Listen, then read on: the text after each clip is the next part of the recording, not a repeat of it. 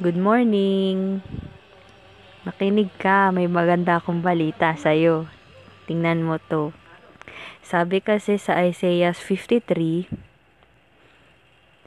Sumagot ang mga tao, Sino ang maniniwala sa ibinabalita naming ito? Kanino mo ipinakita ang iyong kapangyarihan? Kalooban ni Yahweh na matulad sa isang halaman ang kanyang lingkod parang ugat na natanim sa tuyong lupa. Walang katangian o kagandahang makatawag pansin. Walang taglay na pang-akit para siya ay lapitan. Hinamak siya ng mga tao at itinakwil. Nagdana siya ng hapdi at hirap. Wala man lang pumansin sa kanya. Binaliwala natin siya na parang walang kabuluhan. Tunay ngang inalis niya ang ating mga kahinaan. Pinagaling niya ang ating mga karamdaman. Subalit inakala nating ito'y parusa ng Diyos sa Kanya. Ngunit dahil sa ating mga kasalanan, kaya siya nasugatan. Siya ay binugbog dahil sa ating kasamaan. Tayo ay gumaling dahil sa pahirap na dinanas niya at sa mga hampas na kanyang tinanggap. Tayong lahat ay tulad ng mga tupang naliligaw. Nagkanya-kanya tayo ng lakad, ngunit ipinataw ni Yahweh sa kanya ang kapuras- kaparusahang tayo ang dapat tumanggap.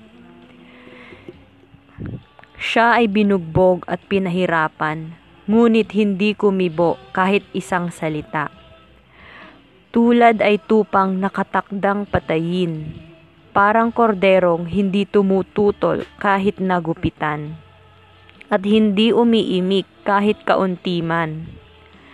Nang siya'y hulihin at hatulan upang mamatay, wala man lamang nagtanggol sa kanyang kalagayan.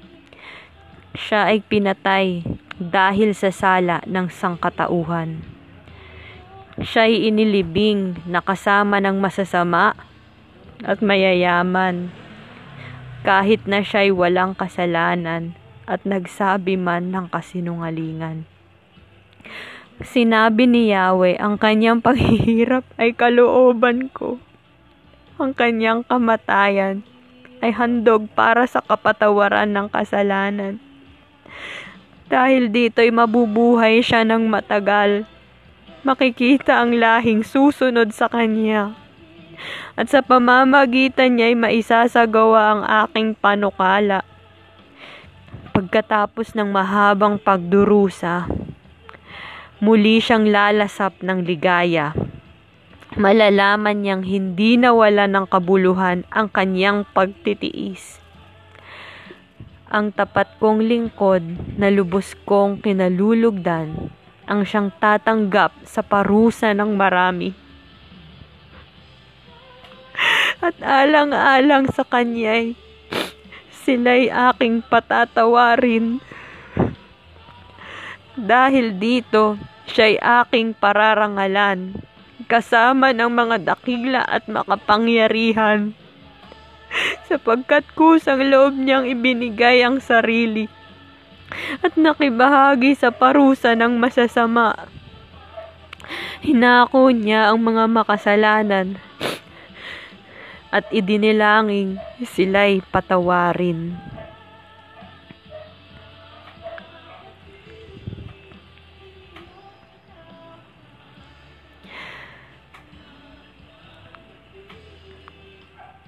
Kung ikaw ngayon ay nakikinig sa akin, sa mabuting balita na ito. Kinakalugdan ng Diyos na narinig mo ito kasi ang salita ng buhay ang napakinggan mo. Si Jesus ang pumasok sa iyong kalooban. Ngayon, magdasal ka at aminin ang iyong nagawang kasalanan. Ikaw ay patatawarin ng Diyos. Pinatawad ka niya pagkat kung tinanggap mo at narinig ang Panginoong Diyos, si Jesus, ay namatay doon para sa kapatawaran ng kasalanan mo, ikaw ay pinatawad na.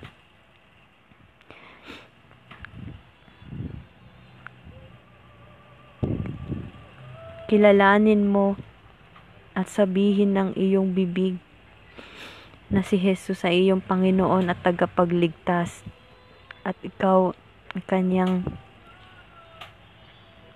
isasama sa kanyang kaharian.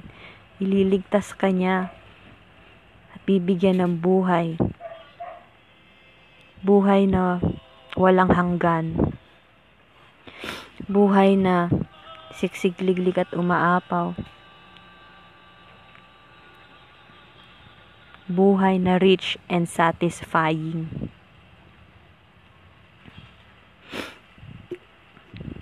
Thank you sa pakikinig mo. God is blessing you with every heavenly blessings and spiritual blessings. Thank you, God. Thank you, Lord, for this day.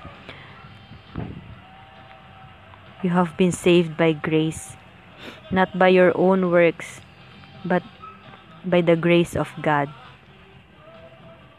God bless kapatid. God bless.